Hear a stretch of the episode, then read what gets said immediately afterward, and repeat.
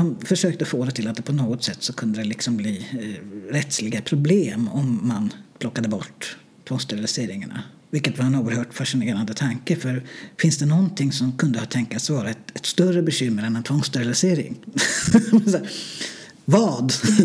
Det hade jag hemskt gärna velat veta, men, men jag fick aldrig svar på den frågan, tyvärr.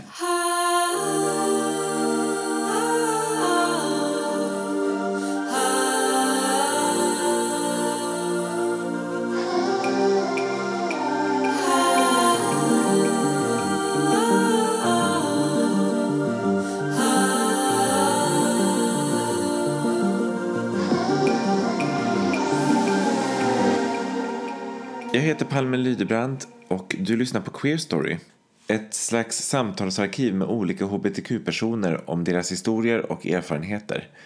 I det här avsnittet så har jag pratat med Lukas som har varit med och format den nutida transrörelsen i Sverige. Vi pratar om hur trans inkluderades i R F S L, om demonstrationen utanför Kvinnohuset i Stockholm och tvångsteriliseringskravet eh, som upphörde tjugohundratretton. Det här är Queer Story med Lukas Romson.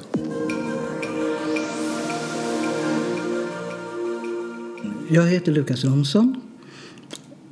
Jag är kanske mest känd som transaktivist, är jämlikhetskonsult, framförallt inom likabehandling i arbetslivet med specialisering på hbtq av uppenbara skäl, och har väl sysslat med hbtq-frågor, specifikt trans, sedan nittionio ungefär.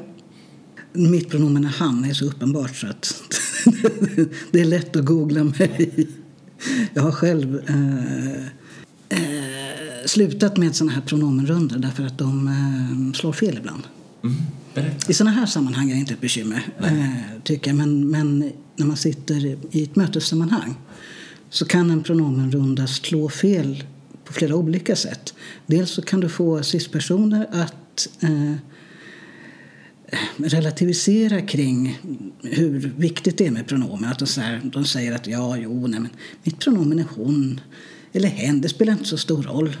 Eh, sen kan du få transpersoner i rummet som inte är öppna att känna ett behov av att måste jag komma ut nu? Måste jag säga någonting? Eh, de andra vet ju inte. Det gör också att du på något sätt, det kan upplevas som att du skapar ett annorlunda skap kring just diskrimineringsgrunden, eh, könsrelaterad identitet och uttryck. Som att man pekar ut snarare ja. än inkludera. Ja, men just här så, så det här är så nytt och så konstigt att det måste vi lyfta fram specifikt. Eh, så att jag har faktiskt slutat med det. Jag tycker inte att den... Det ska vara ett väldigt speciellt sammanhang där, där man verkligen vet att det funkar. Men är det inte ett sammanhang där jag liksom...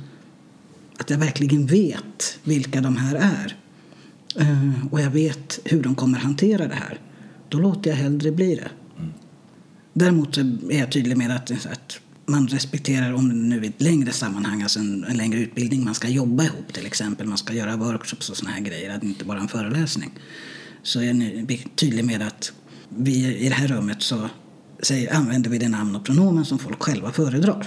Eh, är det mot förmodan så att man inte känner till det av någon av deltagarna, så frågar man helt enkelt. Mm. Och så är det med det.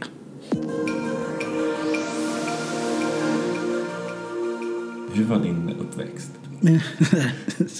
Det är nu jag ska avslöja hur gammal jag är. Det, det. Nej, men jag tänker att jag hade en ganska vanlig uppväxt. Så tänker jag på det i alla fall. Men jag är född sextionio. Växte upp i en liten, ganska borgerlig kommun mitt emellan Stockholm och Södertälje. Radhus, två yrkesarbetande föräldrar, högskoleutbildade båda två. En syster.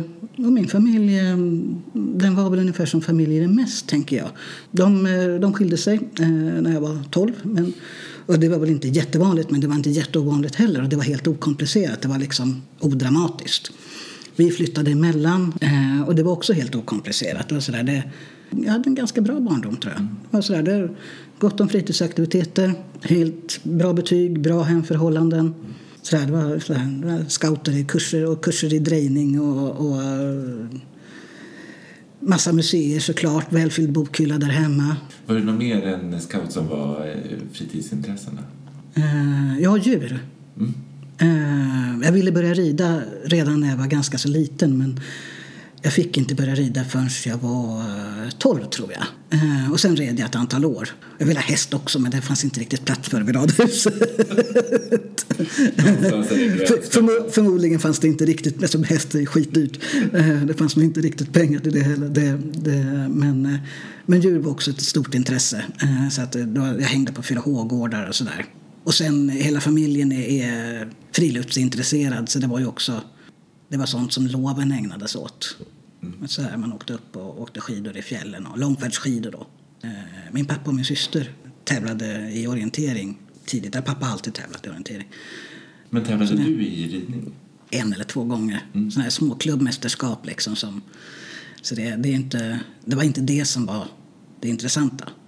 Utan det var hästlivet som var det intressanta, så att säga. Hur, hur, hur var din ungdomstid? Ja, den, bör, den började väl lite... halvknepigt där, för att det var ju där i, i ja, tretton fjorton så där, så var det väldigt ont om vänner, eh, nyskilda föräldrar, eh, och eh, jag hade nog inga vänner i skolan direkt, annat än att jag gick kvar på scouterna, och i samband, det var scouter i missions, eh, det som då var Missionsförbundet, mm. som nu är Ekumenia då, och i samband med konfirmationen så bytte jag ungdomsgrupp från Missionskyrkan till Svenska kyrkan, så blev jag aktiv i ungdomsgruppen där. Och sen tillbringade jag större delen av min tonår där faktiskt. De blev, de blev väldigt, väldigt viktiga. Mm. Ett väldigt, väldigt härligt gäng som var alla möjliga. Mm. Allt ifrån missionärsbarn till folk som kom från alla möjliga olika håll. En, en del som jag då, som inte kommer från en kristen familj, till ja, just så här, missionärsbarn eller prästbarn för den delen också. Och så flera andra som också inte alls kom från familjer där, liksom det fanns, där religion överhuvudtaget diskuterades. Det hade kommit, dykt upp mycket nya medlemmar i samband med att man drog igång en musikal som jag hakade in och hakade på i kören där precis när jag kom. Och många av de andra hade liksom redan hade varit med, och man började, hade börjat repa, och så började det bli dags för liksom att börja spela upp den här. Den spelades flera, flera gånger. Minns du vad det var för musikal? Musikalen Pappa. Mm-hmm. Det finns inte vad det är. Det är väldigt mycket åttiotal. och, och det var mycket sådär. Det, det var mycket diskussion, det var mycket eh, samhällsengagemang överlag. Så här i efterhand kan man konstatera att det var någon väldigt bra skola för politik. Även om jag kanske inte idag skulle gå ut och, och evangelisera liksom och slå Bibeln i huvudet på folk. För det var lite grann nästan det vi gjorde. Men vi gjorde också en del saker som, liksom var, som inte bara handlade om att vi ska övertyga andra om att, att den här trosinriktningen är den absolut bästa. Den typen av mission är jag inte, är jag inte idag så förtjust i. Men vi till exempel tydligt bjöd in... folk från fritidsgården. Vi diskuterade kring det som vi då kallade liksom A-lagare, för det fanns på torget, och diskuterade även liksom allt ifrån familjefrågor och samlivsfrågor till en hel del annat. Och dessutom så var det en bra skola i alltså föreningsorganisation, därför att församlingen lät den här ungdomsgruppen styra sig mer eller mindre själva. Det fanns en ungdomspräst, men ungdomsgruppen hade alltså, vi satt styrelse över oss själva, vi satt, eh, vi gjorde upp verksamhetsplanen, vi gjorde programmet helt själva för terminen, vi beslutade om budgeten. Jag tror inte att vi egentligen i formell mening fick besluta om, om den personal som ingick i ungdomsverksamheten. Men vi fick besluta om arbetsuppgifter för personal. Och det här var ju spännande. Så jag, satt, jag, satt alltså, jag var sekreterare i det var två, tre år. Som så femton, sexton, sjutton-åring. Och det är, jag är inte ett dugg förvånad när jag ser idag att han som satt ordförande samtidigt med mig. Vi, vi råddade de här årsmötena två, tre år i sträck med, med järnhandet gemensamt. Han är alltså idag partikollega till mig och är ordförande för Socialdemokraterna i samma lilla kommun där vi växte upp. Han flyttade inte därifrån utan han bildade familj där. Så han är alltså ordförande för Socialdemokraterna i kommunen, och jag är inte dugg förvånad, för att det, var, det syntes redan då att man blev en duktig organisatör, man blev bra på att föra fram sina åsikter och ta strid för sina åsikter. Eh, och att liksom lära sig hur man gör. Mm. Det är så där, jag kopierade det sätt som man skrev protokoll på. Kopierade jag från kyrkorådets sätt att skriva protokoll redan från början. Och hyggligt formal, formalistiskt. Jag skulle inte skriva protokoll så idag kan skrivas. Men, men det var så där, det var så man gjorde. Och det var en väldigt, väldigt bra skola och det var en, en spännande tid. Hur många var ni i, i gruppen? Någonstans mellan tjugo och trettio. Det varierade ju genom åren såklart. Det är ganska många ändå. Ja, jo, men det var det. Och lite olika åldrar. Från femton upp till... Jag tror att den äldsta var tjugofem. Och det fanns väl egentligen en åldersgräns någonstans där. Eh, som säkert hängde ihop med de här vanliga... När du får ungdomsbidrag ifrån... Det som idag är Myndigheten för civilsamhället och ungdomsfrågor så att säga. Men ja... Men vi kickade ju inte ut äldre medlemmar. Men de flesta var nog mellan femton och tjugotvå. Någonting sånt där. Och det här är i början på sjuttio... Eller? Eh, nej, nej, nej, nej, nej, nej, nej. Jag född sextionio. Ja, till och med eh, mitten på åttio mm. snarare. Kan det ha varit... Jo, åttiofyra. Jag är döpt åttiofyra. Det borde jag komma ihåg. Det, jag är vuxendöpt. Det gör man inför konfirmation. åttiofyra till nittio för min del. Och det är klart, så där i efterhand så tänker man att det är ju inte så många år av livet. Men de där tonårsåren präglar oss ju allihop väldigt tydligt. De är ju viktiga liksom, oavsett hur korta de är. Och det är så spännande att tänka på så där i efterhand att det var ingen som sa någonting om min tämligen avvikande klädstil. Mm. Och det här är ändå, som sagt, det här var ju ändå en ungdomsgrupp där... Eh, Det fanns flera ganska könsstereotypa tjejer. Inte på något sätt, inte på ett knepigt sätt, utan det var liksom bara så, det var ju det man kände till, så att säga. Men alltså jag då dök upp i, någon gång under någon period dök upp i jeans, neongul och vitrutig herrskjorta, neongul slips och en svart bomullsherrkavaj. Och en vegamössa. Neonfärgerna försvarade med att det här var som sagt åttiotalet. Och jag kommer inte ihåg att någon överhuvudtaget sa någonting om det. Trots att det fanns ju ingen annan av, av flickorna som gick i de här kläderna såklart. Utan de gick ju i allt ifrån liksom ganska neutrala typ jeans och tröja. Men de flesta hade mer feminina kläder än så. Men inte jag. Men det var ingen som sa något. Och därför så reflekterade inte jag heller över det. Det var ingen som liksom så där påpekade att så här gör man inte. Och då sa jag, jaha, men då, varför skulle jag reflektera? Det fanns mm. ingen orsak.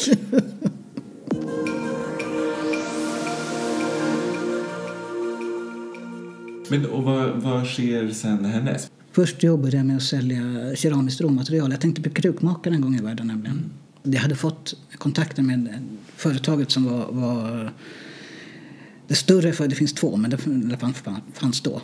Som sålde keramiskt råmaterial i Stockholm. Och jag kunde stora delar av deras katalog redan. Så när de sökte en säljare så anmälde jag mig och var intresserad. Men de blev tunna att dra ner. Och det var, jag var sist in så att jag var först ut. Jo, sen började jag jobba på, jobba på Kungliga biblioteket. Och sen eh, inom vården.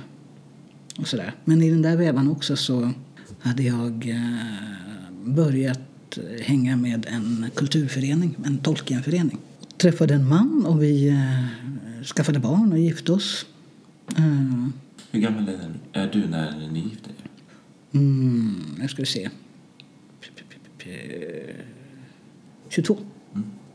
Så det var väl då, då bestod livet av dels familj och dels liksom fritidsaktiviteter med, med den här kulturföreningen. Mm.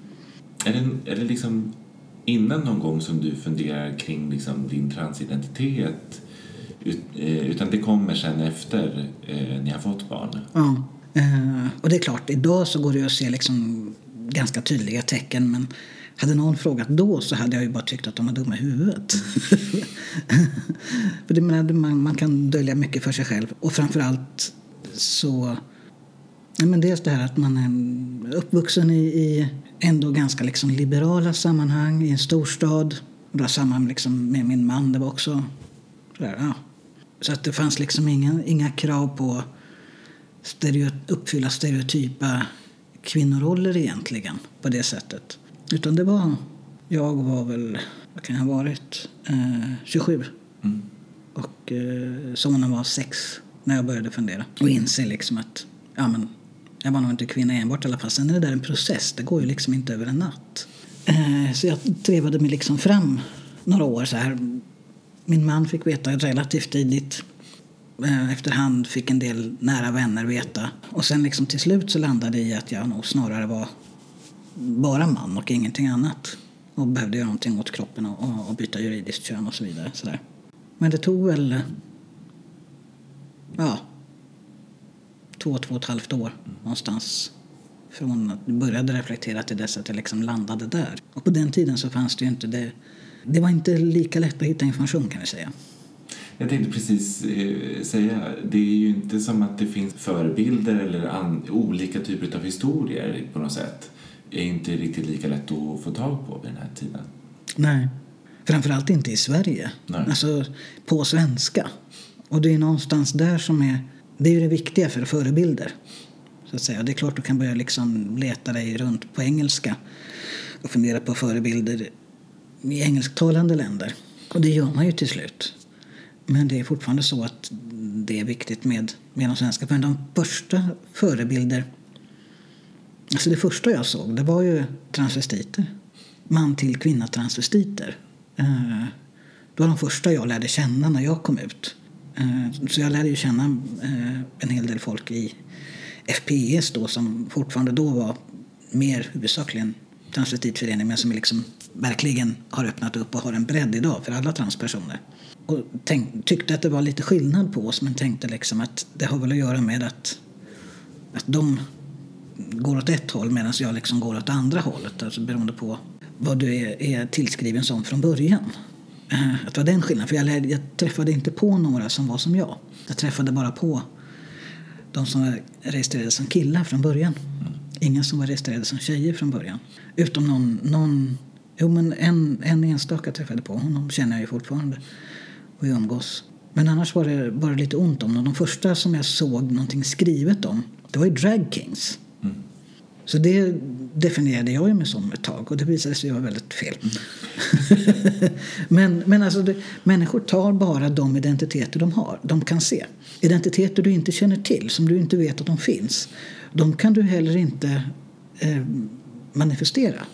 Du kan ju inte, du kan inte manifestera dig som eh, homosexuell man i en kultur där homosexuella män inte finns. Så en kultur där du automatiskt, om du är den passiva mottagande parten, huruvida nu är det ett bra begrepp alls, men, men det, är de, det är de begrepp som används i de kulturerna. Mm. Om du inte kan, om du inte kan vara en sån man utan att bli definierad som kvinna, då Då blir du inte man. Då är du plötsligt någon typ av icke-man om du har den typen av sexuell praktik. Eh, Medan den då som penetrerar du fortfarande är man, ofta i de här kulturerna.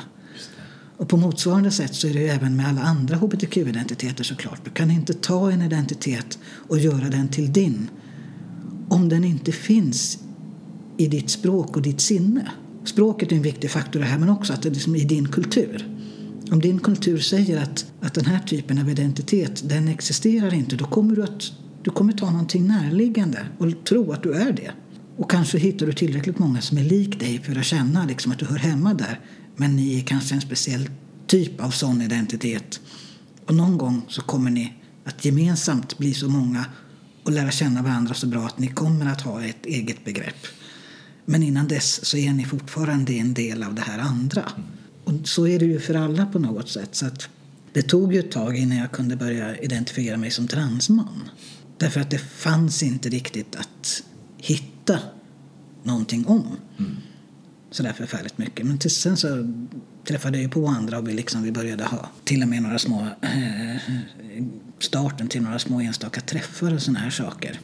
Både på huset och på, på en, hemma hos varandra några stycken. Så den första liksom... embryot till någon slags transmansrörelse. Och huset? Då tänker vi huset på Sveavägen, mm. alltså R F S Ls hus. det här är när jag sen valdes in i R F S Ls förbundsstyrelse. Och det är tjugohundra... tjugohundraett. Och det var ju en sån här bananskalseffekt på något sätt. Minns du processen? Ja, eh, eh, jag var på mitt första Pride på Europride. Väldigt sådär nervöst. Eh, jag hade inte kommit ut för alla än på något sätt. Jag hade, jag hade kommit ut för liksom nära vänner av min man i princip. Och eh, hade vid det här laget fortfarande inte liksom...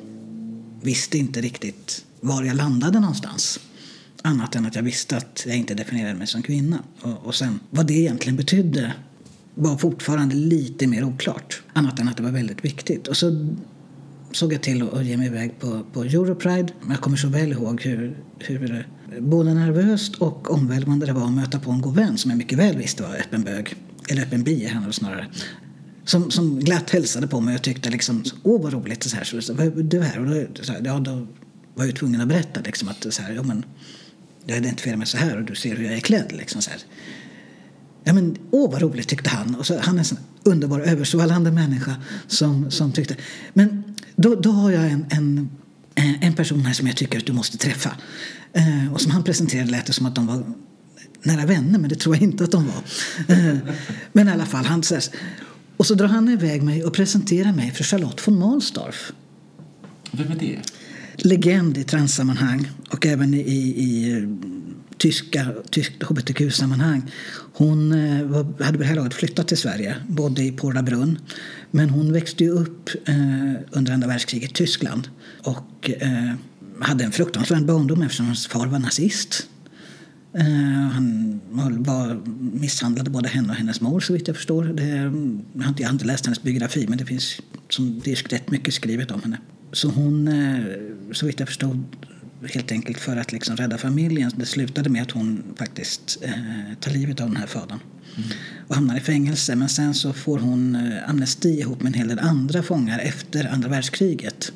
Och startar då upp en, en, liksom en verksamhet där hon bjuder in tysk H B T Q-rörelse liksom till sitt hem. Och, och de får använda det som bas för, för rörelsen. Och öppnar upp, hon, har, hon har helt enkelt ett, ett hem där de kan vara välkomna. Och sen samlar hon på sekelskiftesmöbler mm. i stor utsträckning. Och lever som kvinna och definierar sig som kvinna. Och sen i takt med att nynazismen växte i Tyskland, så flyttar hon helt enkelt från Tyskland till Sverige med hela det här sekelskiftesbehaget och bosätter sig i Porla Brunn.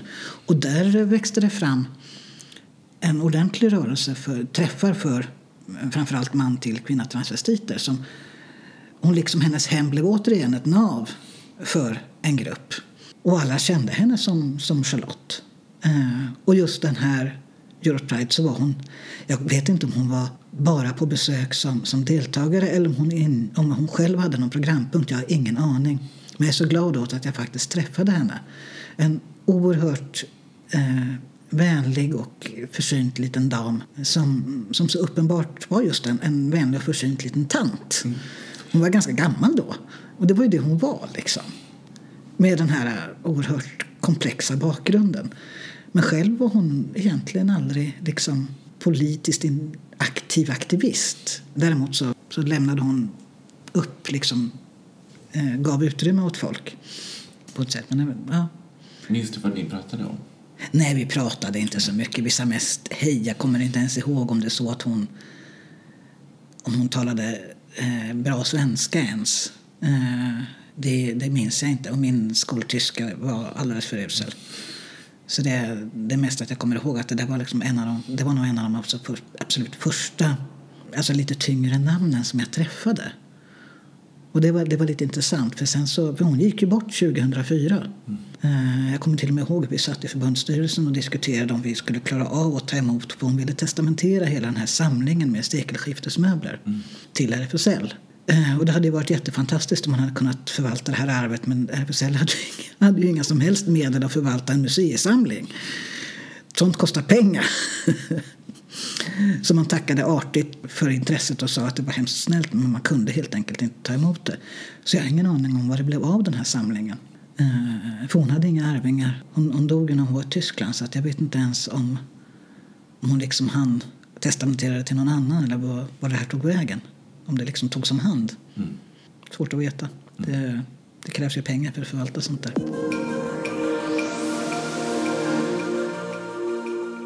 Men sen du är på Europride och då är det, en, det är ändå tre år innan du väljs in i styrelsen. Ja, just det. Jo, men sen så inför, inför nästa...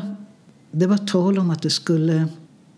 att det skulle arrangeras någon typ av liksom fest som var transinkluderande på något sätt i samband med, jag tror att det var Alla hjärtans dag i februari mm. nittionio. Och jag tyckte det där lät spännande och intressant, så jag försökte liksom få tag i information och, och ringde runt, och det slutade med att jag liksom fick tag i de som skulle ha arrangerat det här, bland, eh, Camilla Haglund bland annat, en av de här tidiga aktivisterna som var med och drev transfrågor i R F S L eh, som sist person. En i mängden så att säga. Och jag sa att det intresse. Då sa hon att nej, men det blev tyvärr ingenting. Det, liksom, det var inte tillräckligt med intresse. Vi lyckades liksom inte upp. Och jag var jättebesviken. Och sa, och, sa att men jag, och jag hade ju idéer. Man kunde ha gjort så här och så här. Varpå hon tyckte så här. Mm.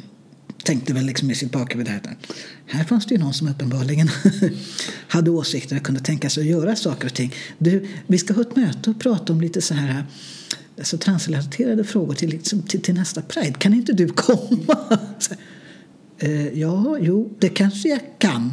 Men jag är ju inte ens medlem i R F S L. Ja, men det, kom nu bara, tyckte hon. Och det gjorde jag.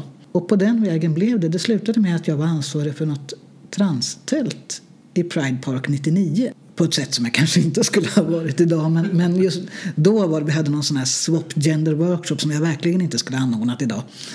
Eh, men där och då så var det det som liksom gick att göra. Jag tror ändå att man gjorde någon slags insats på något sätt. Framförallt så hade vi nittionio, jag är rätt säker på att det var, så var det det året vi hade demonstrationen utanför Kvinnohuset. Eh, nittionio så var nämligen Anna-Maria Sörberg och Zon som eh, både eh, formgav och eh, tryckte och gav ut Pride-programmet, som jag minns det. det. När det fortfarande var tryckt på den tiden. Och de hade tydliggjort att, satt ner foten och sagt att eh, är det så att man inte inkluderar transpersoner fullt ut i sin verksamhet, i sina programpunkter, då får man inte stå med i programmet. Och de sa att om inte Pride går med på det här så får man hitta någon annan som trycker programmet, punkt. Så som jag har förstått det liksom. Eh, så att i det skriftliga programmet så kunde inte längre Kvinnohuset på Blekingegatan stå med. För de släppte ju inte in transkvinnor på den här tiden. Och där tyckte inte de var så kul, som jag förstod det. Mm, bland annat så kom de förbi Rosa rummet, R F S Ls gamla bokhandel, du vet, som de hade i bottenvåningen på huset på Sveavägen. Jag volontärade där lite grann den sommaren. Och där fick ju alla som liksom hade olika relaterade event eller vad det nu var, de fick ju alltid komma och lägga flyers. Det fanns ju massor med sånt i, i, i butiken. Och vi som volontärade där och den som liksom var anställt ansvarig för på arbetspasset eh, såg till att de där låg liksom synligt i högar och sådär. Jag kommer ihåg sådär, jag får erkänna sådär väldigt långt efteråt. Det är ty- tämligen preskriberat idag att de här flyerserna som, som Kvinnohuset kom med, för de, ingen hade ju sagt att de inte fick lägga flyers där. För det, R F S L Stockholm klarade inte av att sätta ner foten liksom, och säga att alltså, nej, vi tar inte emot det här för ni är inte sådär, utan då var man lite feg sådär och, och orkade inte riktigt säga det. Så när de kom med sina flyers så alltså, vi tog foten så. På något sätt så hamnade deras flyers alltid under stela högar. De syntes aldrig. De, de fanns där, men de, de låg alltid under allting annat. Mycket märkligt, det bara blev så. Men de hade ju i alla fall några träffar under Pride som de menade på liksom var så en, en, en del av, av H B T. De hade till och med en regnbågsflagga sittande i fönstret och såna här saker. Så skulle de ha poesiaftnar som liksom var utannonserat då. Och det där hade några fått nys om. Bland annat dåvarande ordföranden för R F S L Ungdom, som var en transkille. Aktiv, drivande, kanonkraft. Helt underbar. Och han hade börjat snacka med, med folk i R F S L Ungdom. Där fanns det liksom gott om folk. Han började prata med, med Alexandra och mig. Vi hade lärt känna varandra lite grann, så vi började prata. Och sen så och började prata om liksom så här, det blev ett gäng transpersoner började prata om, ska vi inte liksom så här, borde vi inte göra någonting, ska man demonstration liksom så här. Och Gabriel tyckte så här, demonstration, jag tyckte hela sån här för ungdom uppenbarligen så här. Och jag sa, men okej, men jag kan skriva en flyer tyckte jag så här, det, det är lugnt, det, det kan jag bidra med. Och så kom man på demonstrationen såklart, så jag är iväg och skriva en flyer, kopierade upp den hos R F S L, par hundra liksom, vanliga A fem flyers.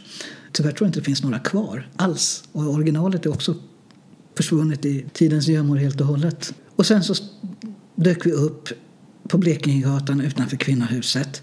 De enda öppna transpersoner som jag vet var där, det var jag och Alexandra och eh, han, ordföranden för R F S L Ungdom då.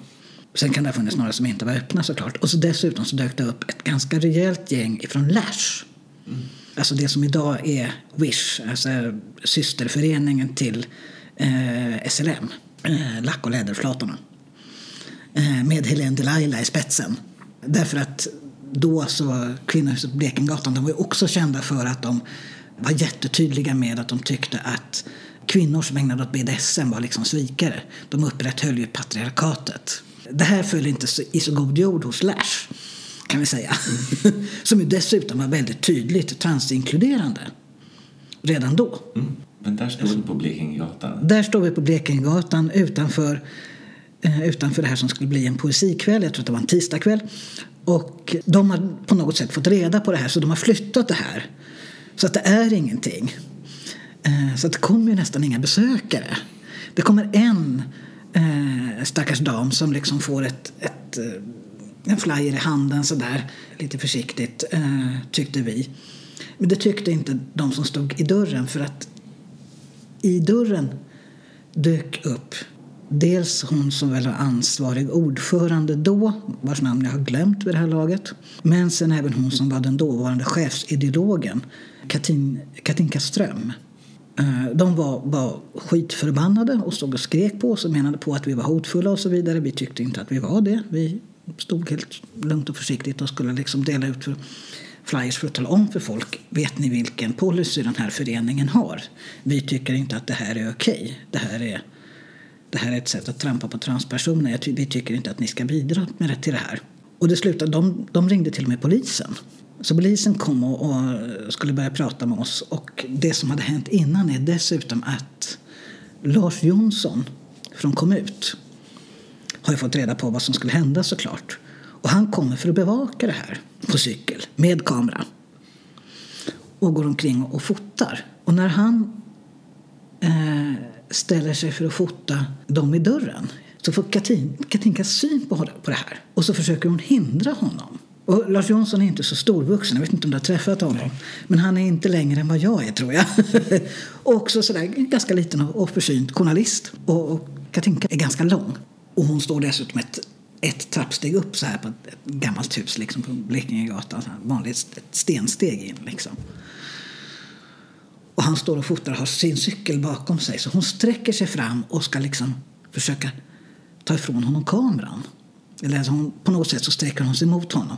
Han backar och håller nästan på att ramla över liksom sin cykel. Men hon lyckas inte få tag i kameran. Och det som blir resultatet av det här, det är att Lars Jonsson har en väldigt intressant bild på en av företrädarna för Kvinnohuset som sträcker ut en hand och försöker sno kameran av en journalist. Du förstår. Jag tror att den bilden och själva artikeln han skrev såklart bidrog till att det här hamnade ju vidare ut, om det var både dels Expressen är jag rätt så säker på, men sen undrar om det inte även Aftonbladet, som liksom, det här var, blev plötsligt en story.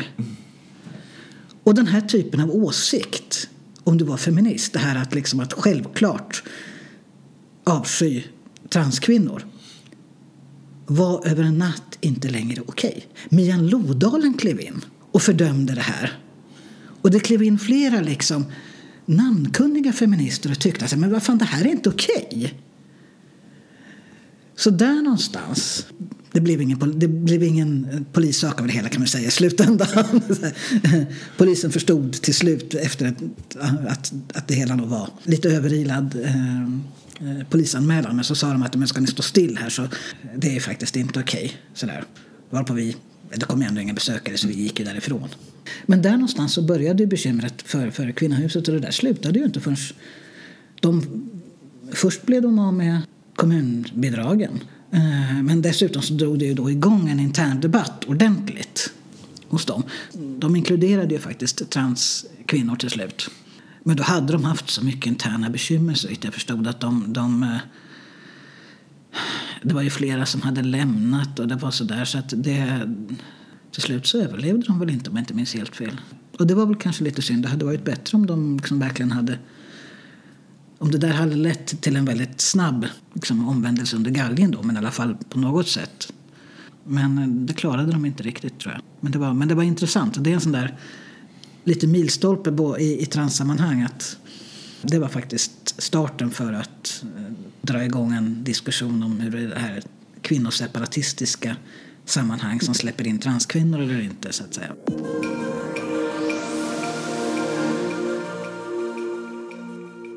Sen hade vi också, och det var väl också, om det var nittionio eller nittioåtta. Alltså, ja, tiden har gått för långt. Tid, tiden har gått. Men om det var antingen nittionio eller, eller år tjugohundra så hade vi den första, det första ordentliga transpolitiska mötet under Pride. Som liksom var arrangerat av transpersoner för transpersoner. Av alla möjliga sorter och kön. Även om vi, man talade inte om icke-binära på den tiden alls. Det här att du liksom kunde förhålla dig lite olika till på vilket sätt du förhöll dig till liksom mans- eller kvinnoidentiteten i förhållande till kropp. Det, det var väl alla ganska sådär okej med tror jag. Vilka startade det då? Eller den här programpunkten? Och vet du vad den handlade om? Den, den handlade om eh, transrättigheter. Vad vill vi? Eh, vad är viktigt? Vart vill vi gå? Liksom, så att, ska vi nu... Vill vi börja formera en rörelse? Vi vill börja prata rättigheter. Eh, och vi vill göra det på våra villkor. Eh, det finns säkert kvar något text kring det. Jag var inte med och arrangerade. Man blev med, kom med som deltagare och hörde säkert en hel del. Hade säkert en hel del åsikter. Men, men eh, bland de som var inbjudare var väl huvudsakligen med R F S L-anknytning. Från F P S var det inte så mycket folk där. Och sen så var det också samma... Jag tror att det var samma Pride som det var... det första mötet för, för transmän. Enbart. Det var separatistiskt för transmän. Bara. Och jag kommer så väl ihåg att eh, jag hade precis blivit intervjuad av en journalist. Eh, det kan till och med ha varit min första intervju. Eller den första efter en kom ut-intervju som nog var den första. Och den här journalisten, om det möjligen var U N T, jag kommer inte ihåg. När vi var färdiga med intervjun och jag sa liksom att jag har inte hur mycket tid som helst därför att det är ett möte i, i Pride House som, som jag var med på uh, för, för, för transkillar. Liksom och, och jag kommer så väl ihåg hur jag reagerade på att hon tyckte att hon kunde haka på. Mm. Och jag tänkte så, men, det, men, men alltså, har du ingen respekt allt? Liksom? Det här, så här fungerar det inte. Det, det är inte så att, att media har självklar rätt att vara med överallt. Och det bildade mig lite grann min, min uppfattning om media kan jag säga. Och det var inte, jag tror att jag var rätt, sa liksom att det var ett möte för, för transkillar men, men att som jag, som jag minns det så var det väl så att hon kanske uppfattade att ja, men just media kan man ju liksom göra undantag på för, för media brukar ju få överallt typ. Jag tror att det lite grann var det tänket att hon liksom inte bara tänkte.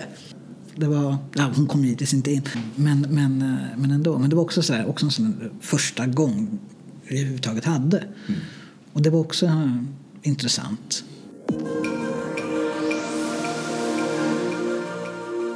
Det var Tasso Stafilidis som var den formellt ansvariga från riksdagens, som det då hette, homogrupp faktiskt fortfarande, det som senare blev H B T-grupperna som idag inte finns längre. Han hade uppdrag därifrån liksom, att ordna någon typ av hearing som det heter när man gör i riksdagen, liksom ett, ett seminarium kring en viss typ av frågor. Och han pratade med mig och Alexandra som ju då liksom var mer eller mindre knutna till R F S L. Det hade dessutom varit en transkonferens i R F S L nere i Malmö som Alexandra var rätt mycket ansvarig för eh, ihop med eh, Annika, vars efternamn jag nu givetvis har glömt. Och R F S L Malmö var långt fram i frågorna. Så där var det liksom en sån här startpunkt för liksom transpolitik. Där sattes den första definitionen av begreppet transperson till exempel. Därför att på en av programpunkterna det var, liksom, var en, en panel där vi pratade om frågor. Jag var en av de som satt i panelen ihop med ett antal andra. Och sen fanns det liksom alla möjliga i publiken. Många av dem just liksom satt på nyckelpositioner i, i transcommunityt. Folk som var politiskt intresserade liksom såg att nu vi börjar bygga någonting här, vi måste vara med och hjälpa till. Och eh, Tasso Stafilidis kom förbi för han, han skulle lägga en motion. Och då ville han ha hjälp med hur definierar vi begreppet transperson. För begreppet var, var etablerat. Uh, dessutom var H B T etablerat som begrepp. Det var ju Greg Remans sätt att använda en svensk variant av L G B T. Så det var också etablerat. Um, det kom redan nittionio så att säga. Men vi hade ingen definition. Vad betyder transperson? Alltså en formell definition. Och det behövdes i politiskt sammanhang. Vi skulle lägga en riksdagsmotion. Så det kom Tasso och bad oss om hjälp med. Så det togs faktiskt fram på det här mötet. Den första definitionen. Och det var ganska snarlik den som vi sen använde de första åren i R F S L som liksom jag och Alexandra jobbade vidare på. Men sen eh, tjugohundraett vårvintern där så, så kom Tasso och sa att det liksom behövdes en, en, en hearing. Så vi fick ansvar att liksom råda ihop ett riksdagsseminarium om frågorna. Och då satt inte jag i förbundsstyrelsen än så länge. Men eh, valdes sen in då på årsmötet på kongressen. Men det var tjugohundraett. Jag och Alexandra valdes in. Och då hade man ju haft en ganska stor diskussion i två år. R F S L hade ju kongresser varje år på den tiden. Så redan nittioåtta hade, haft, hade man haft en diskussion. Nej, nittionio hade man haft en diskussion redan. Sen år... Jo, jag var på kongressen nittionio. För det var, det var jubileum. Vi satt och spelade sanning och konka på... på Eh, heltäckningsmattan i, i Stadshotellet i Västerås. det, det är ungefär det jag minns. Och eh, i alla fall, om det var nittionio eller tjugohundra, men det var, det var en sån här sista kongressen när frågan var upp innan år tjugohundraett, så var det ju en tydlig motion om att inkludera transpersoner i stadgan i R F S L, även i, liksom, i syftesparagrafen. Sen inkluderades det på andra håll, men i själva syftesparagrafen var föreningen är till för. Så krävdes det ju liksom att det skrevs in i stadgarna. Mm. Och så som stadgarna var utformade då så krävdes det kvalificerad majoritet. Det vill säga två tredjedelars majoritet. Och det fick man inte. Mm. Det diffade på... Nu ska jag, Lars Jonsson har de där siffrorna. Jag, jag hade för mig att det var sex, sex röster.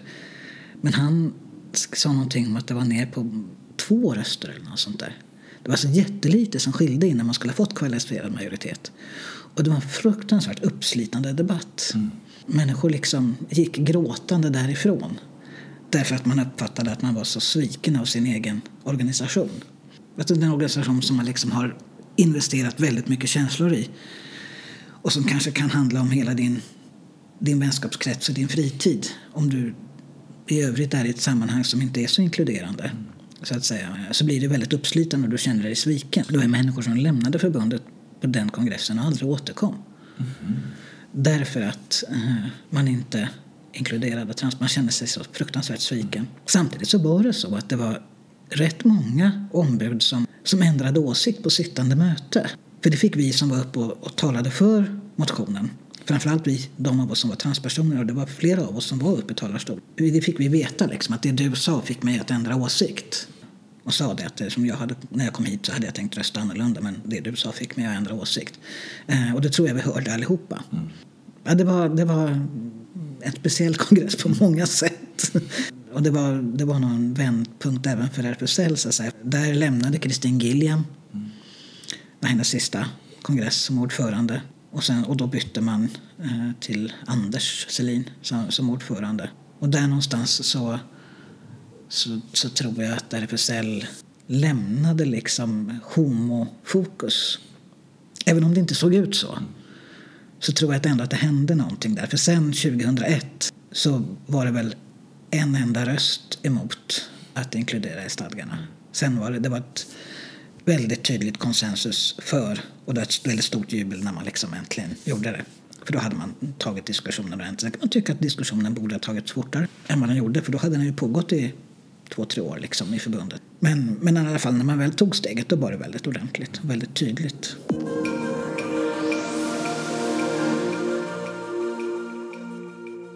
Jag slapp ganska mycket vara eh, politisk transperson i det privata. Mm. Eh, tack tack och lov. Eh, utan där...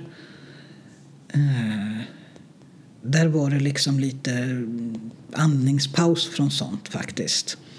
Eh, där kunde jag liksom vara samma person som jag alltid brukade vara. Jag behövde inte... Där behövde jag inte vara politisk. Sen var jag i och för sig då, som då vi pratade väldigt mycket transpolitik, hem, transpolitik hemma vid frukostbordet. Mm. Eh, därför att man var också politiskt intresserad liksom, av, av frågorna och intresserad av liksom, samhällsdebatt. Mm. Så oss emellan så var det ju liksom, men det var ju det var en helt annan sak. Det var inte så liksom, att familj, vänner och släkt tyckte liksom att ja, vill prata transfrågor med mig. Eh, det var de inte jätteintresserade av. Och det var jag rätt glad åt. Det var rätt skönt faktiskt. Att det var inte liksom... Det var inte den, den viktiga biten på något sätt där. Utan det var liksom sådär samma grejer som alltid som var intressanta där. Liksom så här som det är. Allt ifrån väldigt nördig... Tolkenlitteratur till liksom sådär den viktiga biten. Jag kommer så väl ihåg när jag kom ut för Tolkenföreningen mm. eh, på ett eh, det var en danskväll tror jag, och eh, jag sa att eh, ja men jag har en sak att säga sådär, det var en, en paus liksom att eh, det är på det här sättet och eh, det här betyder att jag i fortsättningen så kommer jag komma i, i härkläder och jag vill att ni jag föredrar gärna att ni eh, refererar till mig som, som man snarare och så vidare. Och är det någon som liksom har någon fråga så är det bara att fråga mig. För det var liksom den, den approachen jag försökte köra med. Att köra med öppna kort och låta folk fråga. Och inte svara på de allt för dumma frågorna, men de kommer inte från den här typen av, av folk. Det. Och det var ju ingen som lyfte på ögonbrynet. Utan det enda som folk så sa, jaha, ja, ja, ja. Kunde vi dricka te nu då? Och jag liksom så här, jaha, ja, ja, okej, okay, ja, det kan vi väl göra liksom. Och det var ingen som, som det var nog någon enstaka som sådär veckorna som gick därefter som frågade någon enstaka grej. Men i övrigt så var det så här, ja, ja, det var bra. Hur kändes det då? Jag tänker man ju... Det var lite antiklimax kan jag säga. För det var, det, det, och så är det väl för alla såklart som liksom får den typen av reaktion. Man har liksom byggt upp någonting helt annat. För vi, vi uppfostras alla med samma normer och, och liksom samma stora inre motstånd allihopa. Kanske inte nästa generation. Där kanske det faktiskt händer grejer. Men jag menar, är man född sextionio eller sjuttionio eller åttionio kanske till och med. Så är det ju de där... Alltså man föds in i normen och växer upp i den och så måste man... Jobba, kämpa mot sig själv först så att säga. Det, jag hoppas på att det ändrar sig i nästa generation. Att de slipper den biten och kämpa mot sig själva först då. Men jag menar i min ålder så, så har man ju behövt det. Har väl i alla fall varit en, en par, tre, fyra stycken av såna här gamla goda vänner som ja, någon gång under årens lopp efteråt liksom har sagt att så här, ja, jo, jag funderade ju lite grann. Kanske inte nödvändighet att de funderade kring om jag var transperson, för att det måste ju finnas som begrepp. Men mm. någon hade funderat på om jag var flata. Eh, någon hade funderat över liksom, mitt kroppsspråk eller klädval och såna här saker. Eh, jag har ju dessutom ett manligt alias i den här Tolkenföreningen. Mm. Och har alltid haft. Jag reflekterade inte över att det var någon annan kvinnligt registrerad person som hade det. Man kan ignorera så mycket. Mm. Så, där. Så, det, så det, var ju, det var ju folk som hade... Några, några hade ju liksom reflekterat över det. Men, men inte sagt något. Därför att det är ett civiliserat gäng. Och trevliga vänner liksom som... Men det är klart jag också tänkte liksom, men det hade jag kunnat säga något. men, men hade jag kommit på saker redan liksom, när jag var femton sexton så då hade jag ju inte haft, hade jag inte haft barn till exempel. Just det. Så att ja, jag är inte den som är den. Det, det finns fördelar och nackdelar med allt.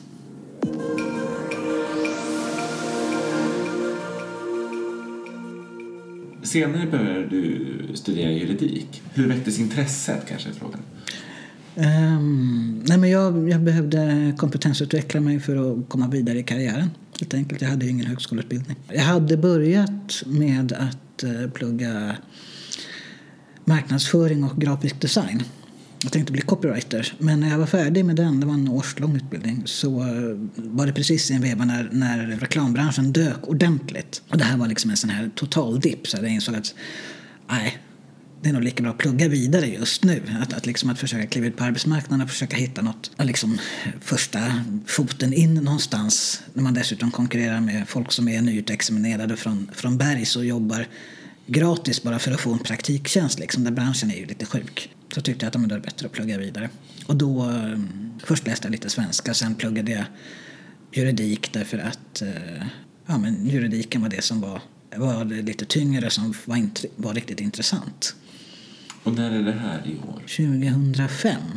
Jag älskar juridik, det är fantastiskt. Kombinationen av system, som, ett system som, som styr samhället på strukturell nivå, alltså möjligheten att se liksom mönster uppe på nationell nivå, Är, är väldigt intressant. För det blir så stort. Det är det som är det lockande med politiken också. Att du är, är du uppe på den nivån så, så betyder allting väldigt, väldigt mycket. Men det betyder också att du kan innebära förändring för så många. Lyckas du få till någonting rätt så kanske du faktiskt kan skapa ett bättre liv för, för tusentals människor, tiotusentals människor. Men sen liksom kombinationen av, av både regelsystem och sen väldigt, väldigt mycket etik i det. För det är det, det, det att det liksom är... Det är väldigt mycket etiska avvägningar. Juridiken består av att väga, eh, väga behov mot varann och väga rätt. Och det är jätteknepigt hur man gör det här på ett sätt som liksom... I ett samhälle där du inte har oändliga resurser. För det måste du också ta in, så att säga. För om man ska ta lite bakgrund till det bara. Om vi ska liksom gå eh, från... För det, det bygger ju på eh, lagen från sjuttiotvå. Mm. Vid det här laget så har den moderniserats i flera steg. Det finns fortfarande bekymmer med den, så att säga. Va? Men om vi går tillbaka till till, till exempel tjugohundratvå. Då, då hade ju inte mycket gjorts. Det hängde väl ihop med dels att den kom sjuttiotvå. Det vill säga den kom tre år innan vi nittonhundrasjuttiofem avskaffade tvångssteriliseringen av personer med, med alltså funktionsnedsättning till exempel. Alltså de här, det som levde kvar sedan nittonhundratrettiofyra och fyrtiofyra års lagar eller vad det var. Alltså de här gamla tvångsterroriseringslagarna. De, de avskaffades ju slutgiltigt sjuttiofem. Men av någon orsak så tittade man då inte på, på könstillhörighetslagen. Fortfarande tjugohundratvå så var man tvungen dels att eh, vara skild. Det hängde ihop med att det inte fanns eh, samkönade äktenskap såklart. Så den biten var kanske inte konstig. Men du var också tvungen att vara svensk medborgare. Du var tvungen att vara över arton år. Och du var tvungen att vara steriliserad eller av andra orsaker inte bara steril, så att säga. Om du till exempel var så pass gammal att du hade gått igenom klimakteriet eller något sånt där. Eller på grund av medfödd, medfödda orsaker. Så att säga. Men du, du fick inte... ha fortplantningsförmåga helt enkelt. Och i det här ingick av praxis, eh, för det dök upp ett fall tjugohundrafyra, så in, tolkades det dessutom som att du inte fick ha könsceller nedfrysta. Alltså det var väldigt tydligt att det här handlar liksom om, om den här gruppen ska inte fortplanta sig, punkt. Det är svårt att läsa det som någonting annat än rashygien faktiskt. Därför att det fanns inga medicinska skäl, och det framgår av förarbetena att det inte, att det inte är några medicinska skäl det handlar om. Utan det är att man vill, man vill inte ställa till oreda i släktleden, som det hette. Alltså i klartext, världen kommer falla ner över våra huvuden om män börjar föda barn. Det kan vi inte tillåta. Tänk på barnen. Så det där, R F S L började driva det här tjugohundratvå. Intressant nog så drev vi äktenskapsfrågan innan. Och det kan jag säga, det var väl nog... Det hängde väl ihop med att de, vi två som mest intresserade oss för frågorna var gifta och hade barn. Det var nog tyvärr så himla enkelt. Det vi tänkte på först. Men när vi var bara två. Sådär. Jag och Erika var det då. Det första bekymmer vi hade liksom reflekterat över är det faktum att här tycker staten att vi ska tvångsskiljas. Vi är inte intresserade av att tvångsskilja oss. Men vi är ändå tvungna att göra det, för annars så får vi inte byta juridiskt kön. Det här är inte så trevligt. Vi är dessutom tvungna att betala för den här jävla skilsmässan. Det kostar pengar att ansöka om skilsmässan. Det hela var väldigt, väldigt, väldigt absurt. Men sen tjugohundratvå så, så började vi driva, började vi driva steriliseringskravet. De menar på att det här är bisarrt och dök upp de första motionerna. Och också pratade tydligt om tvångssterilisering, etablerade den termen ganska tidigt för att göra den här historiska kopplingen till det som hade försiggått under trettio-fyrtiotalet och ända in på ja, femtio-femtio-sextio-sjuttiotalet också då, så att säga, men framförallt trettio-fyrtiotalet. Då hade ju dessutom den gruppen, de som historiskt sett tvångssteriliserades, de hade ju dessutom börjat få sina skadestånd. För den ersättningen beslutades ju om nittionio och den löpte ju fram till tjugohundratvå, så att det låg ju också ganska nära i tid, så att det var, det var praktiskt att börja prata i samma termer och försöka se, reda ut rent rättsligt, är det här samma sak så att säga. Jag kommer ihåg hur jag resonerade med min professor i statsrätt om, är inte det här samma sak? Vad skulle du säga liksom till de här liknande? Hon höll med, jo men det är det väl. Det här går väl att fortsätta, så att jag fortsatte att liksom använda den typen av, av juridiska, argument, juridiska argument. Fick till och med in artiklar i Dagens Juridik, som är en sån där som läses av jurister liksom. Det är en grupp som är bra att få med sig i den här typen av frågor, kan vi säga. Vad är det som gör att det tar till tjugohundratretton, skulle du säga? Ja, det. Dels så var väl det här att man inte fick, eh, man fick inte med den feministiska rörelsen i det här. Sen var det också så att transfrågorna var nya för R F S L fortfarande. Och det fanns en massa annat också. Dels började man reflektera över att, att det var väldigt vitt. Så dels började man prata om det, man började också prata om B D S M. Eh, hur man skulle liksom göra med sånt, och det dök upp massa andra nya områden som transfrågor behövde konkurrera med. Dessutom ett växande internationellt intresse eh, för R F S L:s del, där man dessutom kunde få bidragspengar, man kunde få projektpengar för internationellt arbete. Och det var väl många som såg att mycket frågor nationellt är ju lösta. Vi har ett solidariskt ansvar. Eh, och så är det ju såklart. Alltså, det här internationella arbetet som påbörj, drogs igång är ju idag en, en jätteviktig verksamhet som betyder väldigt, väldigt mycket på många håll i världen. R F S L gör ett enormt arbete. Eh, men det här gjorde att man kanske inte riktigt, riktigt drog igång ett tungt, ordentligt transinklusivt arbete och, och, där, och inte riktigt heller drog igång ett ordentligt tänk kring hur vi ska jobba med transfrågorna. Som jag uppfattar i alla fall, det var trögjobbat med transfrågor i R F S L, kan jag känna. Och jag var väl ofta ganska ensam, eller jag ihop med Alexandra, ganska ensam. Och sen så försvann jag, för jag hade familjeskäl inte riktigt tid längre. Och sen så, Alexandra avgick också senare. Och sen så, de som dök upp efter, för det, det fortsatte ju väldigt in transpersoner i förbundsstyrelsen såklart. De är inte jättebra på att driva transfrågor jämt. Sen återkom Alexandra, då blev det väl lite mer fart sådär. Men det blev inte riktigt ordentligt fokus på transfrågor, skulle jag säga, förrän Ulrika Kleven som ordförande. Kanske inte heller fanns det, om man också avbyter varandra så är det svårt också att...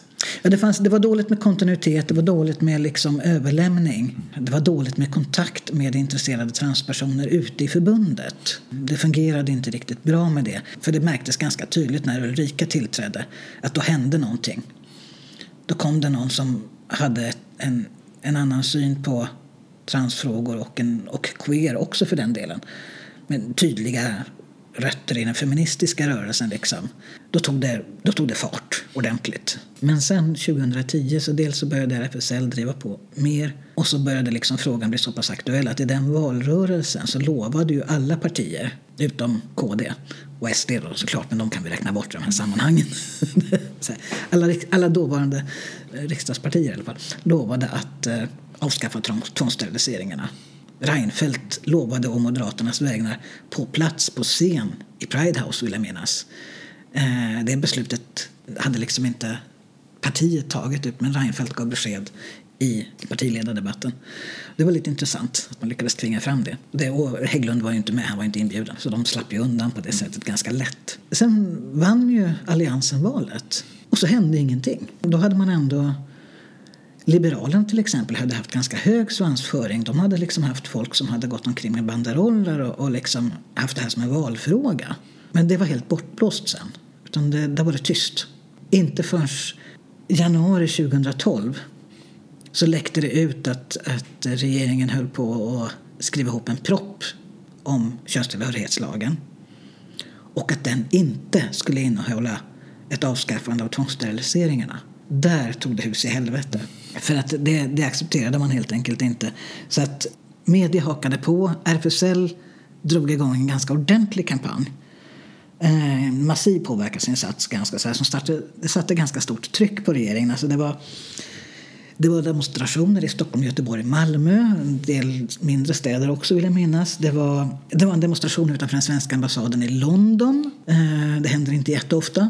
En så här internationell namninsamling som fick över sjuttio tusen namn. Det nådde internationell press på ett sätt som liksom, det blev, det blev jobbigt för, fören, för regeringen. Jag vet ju alltså att det gick så långt att representanter för regeringen tyckte att det blev jobbigt när de skulle prata om mänskliga rättigheter som ju liksom är Sveriges paradgren internationellt. För plötsligt så började de i sådana sammanhang få frågor om men så här, men varför tvångssteriliserar ni era, med, era medborgare? Och det här, det här var inte helt bekvämt för regeringen.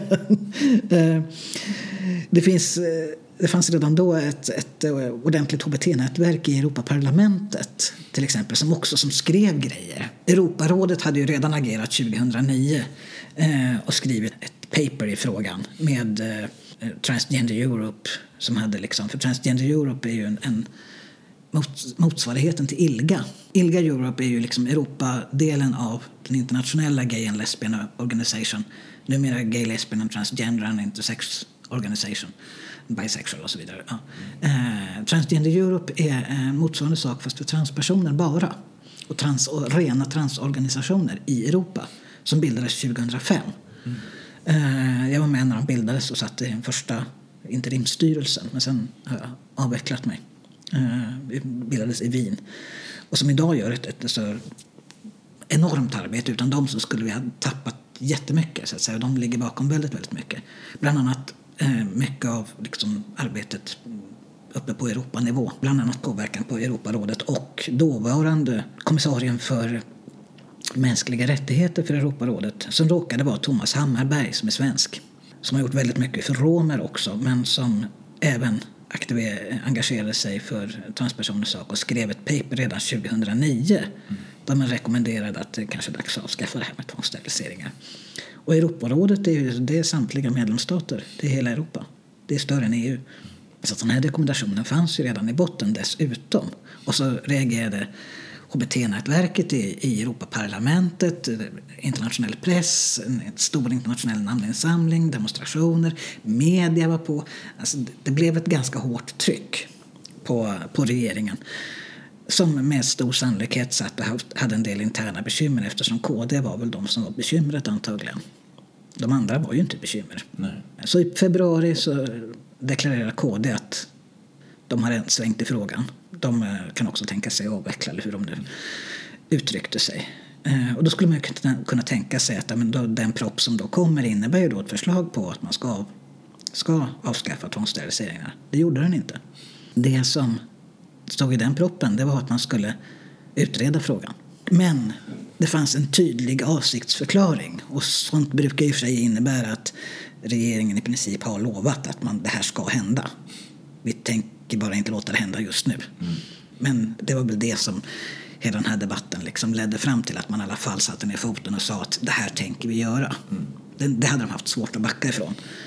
Men eh, i och med att de lyckades ge den här extra eh, utredningen till K D då, för det var ju det, det var väl det det handlade om antagligen. Man, liksom, man kohandlade helt enkelt och kohandlade bort mänskliga rättigheter för transpersoner för att få lugn i båten i regeringen som ju redan knakade lite i fogarna. Det var ju lite rörigt i den där alliansregeringen. Och det här var väl en av de frågor där man liksom sådär, ja men vi ger K D det här så funkar det då. Så K D fick sin utredning för att man måste ytterligare utreda de rättsliga. De försökte få det till att det på något sätt så kunde det liksom bli rättsliga problem om man plockade bort tvångssteriliseringarna. Vilket var en oerhört fascinerande tanke. För finns det någonting som kunde ha tänkats vara ett, ett större bekymmer än en tvångssterilisering? Vad? Det hade jag hemskt gärna velat veta. Men, men jag fick aldrig svar på den frågan, tyvärr. Det som blev liksom slutresultatet av det. Det var ju att den här extra utredningen då, som de liksom lyckades tillsätta. för oppositionen då, alltså de rödgröna, Socialdemokraterna, Miljöpartiet och Vänstern, de röstade ju för att vi ska avskaffa steriliseringskravet nu. Och hade de vunnit så hade tvångssteriliseringarna avskaff- varit avskaffade i juli tjugotolv. Men det blev de ju inte, för alliansen var ju flera och de vann. Så att det blev en extra utredning och den la fram sitt, sitt betänkande i december tjugotolv eller något sånt där. Och, och kom fram till att det finns nog inte några lagliga problem med det här. Så här, ja nej, det visste vi ju redan. Så där. Men då hade redan en dom i kammarrätten i Stockholm eh, fallit. Därför att R F S L ihop med ett antal privatpersoner som liksom var målsägande, de drev förvaltningsmål vid sidan om den här kampen och gick den, gick den rättsliga vägen istället eh, och överklagade avslag, därför att då var du inte steriliserad så fick du avslag när du ansökte om att få byta juridiskt kön. Så de hade överklagat, jag tror att det var två sådana fall, och ett av de här fallen hade dels hunnit gå till förvaltningsdomstolen i Stockholm och sen gått vidare till kammarrätten som tog upp det här, och kammarrätten i Stockholm gav den målsägande rätt och sa att det här steriliseringskravet strider mot Europakonventionen, alltså får det inte tillämpas. Tillbaka, gör om, gör rätt. Eh, ni får inte tillämpa lagen på det här sättet. Och där upphörde ju tvångssteriliseringskravet via domstol. Och den, den domen, den vann lagakraft i januari tjugotretton. Så där upphörde egentligen kravet. Sen så stod det kvar i lagtexten fram till, jag tror att det var juli tjugotretton. Man tog beslutet i maj. Men sen så tar det ett tag innan, innan det träder i kraft, så att säga. Så då ändrade riksdagen själva lagtexten. Men kravet fick inte tillämpas då. Men de där extra sex månaderna blev det ju, som alliansen tvingade fram med hjälp av den där extra utredningen. Jag har räknat ut att det är någonstans kring trettio extra tvångssteriliserade som ligger på deras ansvar någonstans. Och jag, jag kan tycka att det är lite... Det, det känns inte riktigt behagligt faktiskt. Där, där borde man ha kunnat hantera den där frågan bättre. Därför att mänskliga rättigheter går liksom utöver allting annat. Där måste du liksom inse att man får lägga andra saker åt sidan. Speciellt när det gäller den typen av allvarliga mänskliga rättigheter. Liksom, du kan inte, tvångssteriliseringar är inte en fråga vilken som helst. Utan det, det, den kroppsliga integriteten är ganska, den är ganska viktig. Om du skulle få chansen att välja helt fritt ifrån ditt liv, finns det någon särskild händelse som du skulle vilja se gestaltad på något sätt? Mitt liv på film, ja. Jag vet inte riktigt. Jag vet inte, jag vet inte om jag har någon sån där jättelängtan efter att se mitt liv på film överhuvudtaget. Jag är inte så mycket för allt ljus på mig riktigt. Men, men det som väl vore intressant, det är väl hela den här liksom starten av, av en mer ordentligt formaliserad transrörelse i Sverige, som ju jag var en del av. Någonstans. Och sen skulle det väl inte bara handla om mig såklart. Det skulle ju vara helt vansinnigt. Utan det här liksom... De här åren från mitten av, av nittiotalet till... till ja, decenniet. Från mitten av nittiotalet till, till mitten av år tjugohundra. Eller kanske ända fram till tjugotretton. Att belysa vad som hände. Både politiskt men även liksom i communityt. De här olika grupperingarna som växte fram och, och försvann. Och, och de olika ställningstagarna som tog. Som, vad, är, vad händer när till exempel F P S ordentligt börjar jobba ihop med R F S L till exempel? Vad är det som uppstår? Varför blir det liksom en sån dynamik i det här? Vad händer när en annan organisation, då R F T S, mer eller mindre försvinner? Varför blev det ingenting av de här transmansnätverken och föreningarna egentligen? Vad... Vad handlade det om? Hur kommer det sig att Transammans bildades och, och liksom blev så pass stora som de faktiskt är idag? De är ju liksom en hyggligt livaktig förening. Vad hände med, vad hände med Kim? Varför levde den upp och fanns ett tag men sen mer eller mindre somnade av? Och vilka människor, vilka människor var aktiva? Fanns det, och hur var kulturen?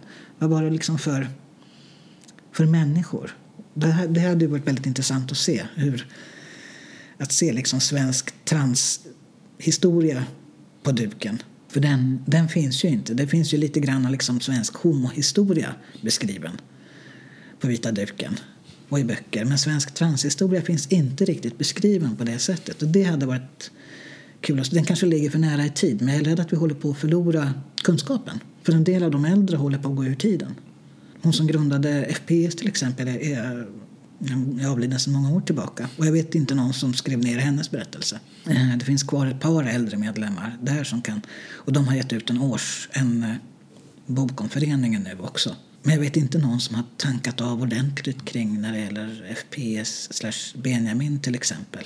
Ja, det finns mycket som man skulle, som det är lite akut att börja, tang, att börja liksom skriva ner. Innan, innan, och jag vet många som sitter på pappersarkiv. Både liksom artiklar i media och interna föreningsarkiv och så vidare.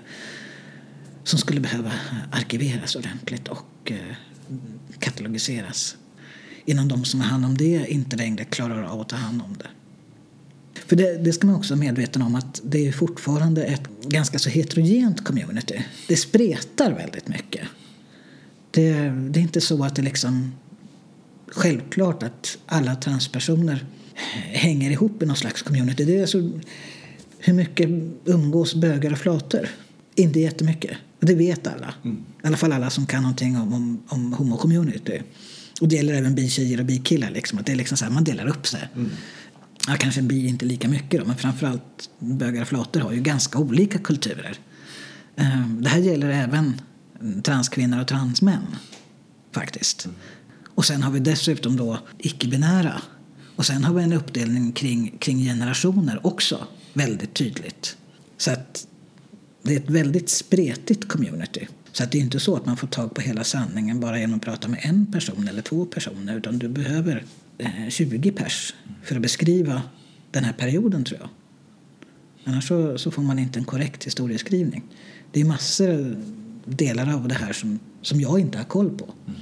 Där jag inte har, varit, har stått så nära den delen av communityt. Alltså den, den transqueera delen ser jag för lite av. När den började växa fram. Den, den har jag dålig koll på. Och de här transkvinnorna som, som finns, fanns inom R F T S Benjamin har jag också sämre koll på. Och sen har vi dessutom en stor del av gruppen som, som inte är öppen. Mm. Och som inte har någon kontakt med föreningslivet alls. De vet inte alls vad de tycker. Eller hur de mår. Och det är ju också ett, ett bekymmer. Det är, för den gruppen är så mycket större i transsammanhang än i homosammanhang. Du, tack snälla du för att jag fått prata med dig. Tack för att du ville komma.